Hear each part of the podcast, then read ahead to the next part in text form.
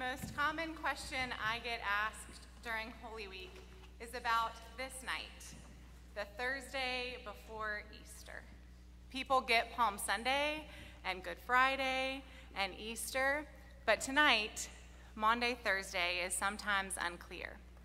And the one thing people want to know most, because clearly they do not have a senior pastor like ours who gives the definition before the preacher for the evening is going to give it, is what does Maundy mean? And if you were paying attention, you already know. It's a good question, though. Um, who uses the term Maundy in their daily life? For those um, outside the church, and even for those of us inside, it might just sound like a church service where we know we should want to go, but we have no idea why. But before I talk about what this day means and what the word means, I want to go back to the story that Ben read from the Gospel of John. Now, climbing the stairs to the upper room that Thursday night, the disciples were almost giddy with excitement. I mean, who could blame them? In their minds, everything was going as planned. On Sunday, they had entered Jerusalem in triumph as crowds lined the streets cheering Jesus as the long expected Messiah. On Monday, Jesus shut down the commercialized temple, and no one dared to stop him. On Tuesday and Wednesday, he silenced scribes and Pharisees and Sadducees. All who tried to do him in ended up being done in themselves. Gathering around the table, they never anticipated what they were about to experience. They assumed that the revolution that would finally free them from Roman domination had just begun. Then, at last, Jesus, the Messiah, would establish the kingdom of God and rule the nations. Certainly, the events of the week set the stage for that to happen. They all took their places and they anxiously awaited Jesus' orders. But then, Jesus rose from his place. He walked across the room. He poured water from a pitcher into a basin. He wrapped a towel around his waist. And then, one by one, he began to wash the disciples' feet as he told them, Give me your feet. It had to be done. Even a short walk in the city or a day's journey on a dusty, rocky road um, in Palestine, it really had to be done. So, a pitcher, a basin, and a towel were standard equipment in every home. But foot washing was a do it yourself kind of affair. The act itself is so demeaning that a rabbi who could demand that his disciples do anything that he pleased could not ask his students to wash his feet. Yet here was the rabbi, and more than a rabbi, washing his disciples' feet. It really was unbelievable. We understand how shocking this is when Jesus gets to Peter. He was not having any of it. Lord, you will never wash my feet. Peter pulls back and he moves his feet away. He voices the most defiant no possible. Lord, you will never, under any circumstance, at any time or place, ever wash my feet. This was certainly not the work of the Messiah. Messiahs do not serve, they rule. This just makes no sense. But Jesus had a chilling response for Peter as he takes Peter's feet in his hand and he firmly pulls them back towards himself. Unless I wash your feet, Peter, you have no part with me. It was Jesus' way of saying, This is who I am, Peter. I came not to be served, but to serve and give my life away for the sake of others. Unless you can accept me for who I am, you have no part with me. Then Jesus gently pulls Peter's feet towards him and says, Give me your feet. Maybe at this point, Jesus lets go of Peter's feet and begins to move on to the next disciple or move back to the table. This stunning revelation requires that Peter reboot his whole understanding. And maybe Jesus gives him a moment to take it all in. No sword or spear, no charging stallions, no insurrection as Peter was hoping for, no driving the Romans into the sea. What's more, if Peter and the disciples find Jesus' servanthood hard to swallow, the next 24 hours will be unimaginable. Jesus will hang suspended between heaven and earth with nails in his wrists and his feet, crown of thorns on his brow, and a spear in his side, his arms outstretched as if to take the whole world in his embrace, saying, This is how much I love you. I give my life for you. Now, the foot washing and the Last Supper are both meant to demonstrate the meaning of Jesus' life and death. He is the suffering servant who is willingly washing feet and as demonstrated the nature of his call and sacrifice to sacrifice his life for the sake of others. Then in the Last Supper, he took bread and he broke it as we've just done, saying, This is my body broken for you. Then he took the wine, saying, This is my blood, the covenant poured out for you. This is who I am, Peter, who came not to be served, but to serve, and to give his life away. And if you can't accept me for who I am, you have no part with me. But there's more. When he has finished washing the disciples' feet, he stands before them, and this is what he says If I, your Lord and Savior, wash your feet, you also should wash one another's feet. For I have set you an example that you all also should do as I have done to you. If you know these things, you are blessed to do them.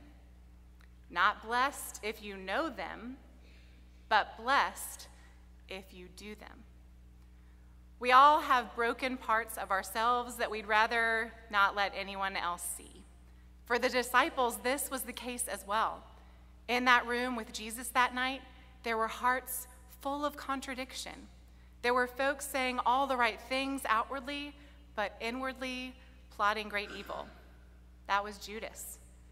There were people that, with the best of intentions, but when push came to shove in the days ahead, fear would get the best of them, and they do the very thing they promised to never do. That's Peter. Later on that night, Jesus would tell the group that one of you is going to betray me. He was talking about Judas, but apparently Judas wasn't the obvious choice. John writes that his disciples stared at one another, at a loss to know which of them he meant. Often I'll read that line, and my tendency is to think the disciples were confused and looking around because they're all sure it won't be them. They're all sure they're not the ones who are going to turn their backs on Jesus. As I've been thinking about those last moments of Jesus, though, I couldn't help but think what if they're confused because deep down they're all wondering the same thing? Is it me? Deep down, they're asking, Am I the one? Does he know about the things I've done? Does he know about my doubts? Has he ever heard about the things from my past that I have such deep regret and shame over? Does he know the places my thoughts sometimes drift that I would be ashamed if anyone found out? Is it me? For many of us, our greatest fear is that we'll be found out, that our dirty, grimy feet will be exposed. The fear is not just the exposure, but that such an exposure will leave us unloved. Perhaps this is why, when it's Peter's turn to have his feet washed, he puts up a fight. He insists that Jesus stay away. He says, You shall never wash my feet. Jesus tells Peter, I have to wash your feet. It won't make sense to you right now, but in a few days, it will become clear. In a few days, when you're at your lowest moments. In a few days, when you've denied knowing me, your friend and teacher. In a few days, when you're feeling more ashamed than you've ever felt in your life. In a few days, when you feel alone and unworthy of love, you will be glad I washed your feet. You will need this moment, this moment here, when the worst of you was exposed and you were loved in that place. You'll need this moment where you know I love all of you, not just your clean hands or your presentable faces, but all of you, not just your achievements or your intellect or your witness. I love all of that, but I love your feet. See, that's fully loving. That's loving to the greatest possible extent. that's loving to the end. Now, Peter, give me your feet. I bet each of the disciples had a moment that night that they knew they were loved. I wonder if even Judas, the infamous betrayer, had a moment in which he realized Jesus loved him to the very core. Jesus loved him even in the conflicted, contradictory, misled parts of Judas with an extraordinary love. Do you know that love? Jesus says to everyone, Give me your feet. Do you know how to share that love?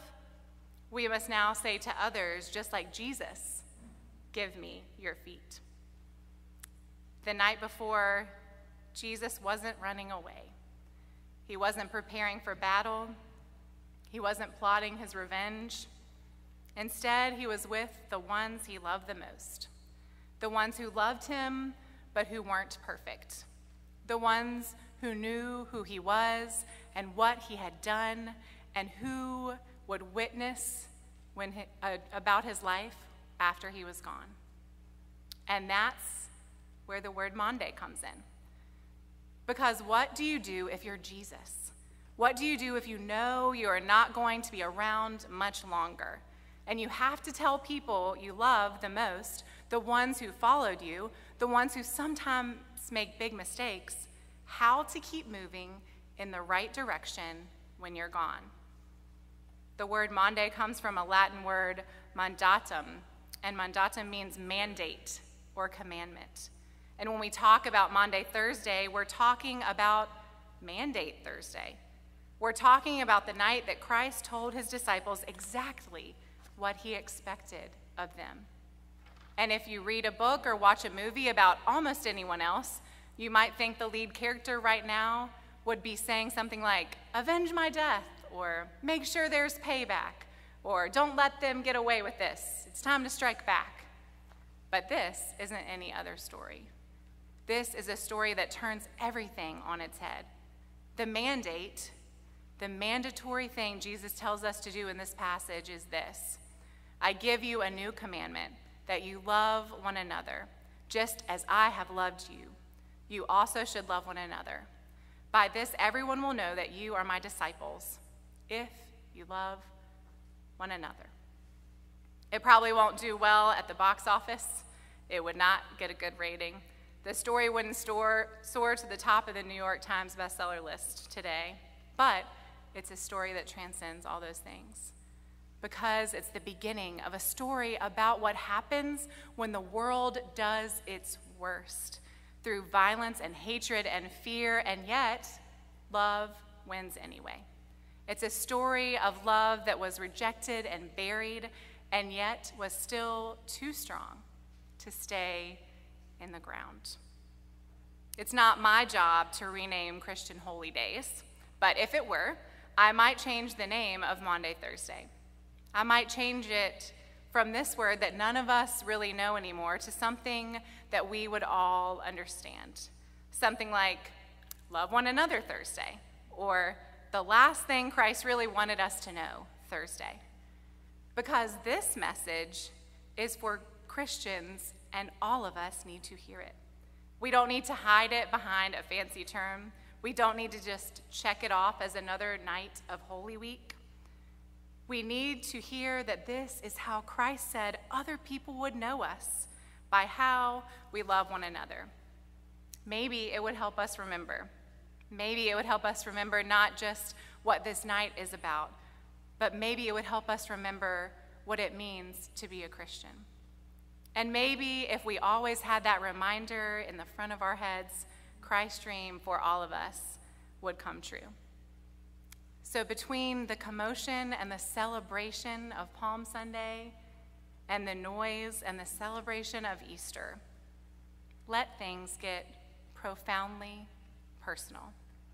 Let yourself be loved with a love that shakes up the ordinary, a love that loves to the utmost a love that reaches deep into the shadows and the contradictions and loves in that place. And then, after you stand firmly in that love, go. Go to others with the same love and servanthood as Jesus did for his disciples, and does for us. May we be blessed not only to know what Jesus has done for us, but blessed to do them. May we all live with the spirit of Maundy Thursday, the mandate to love. Give me your feet. Amen.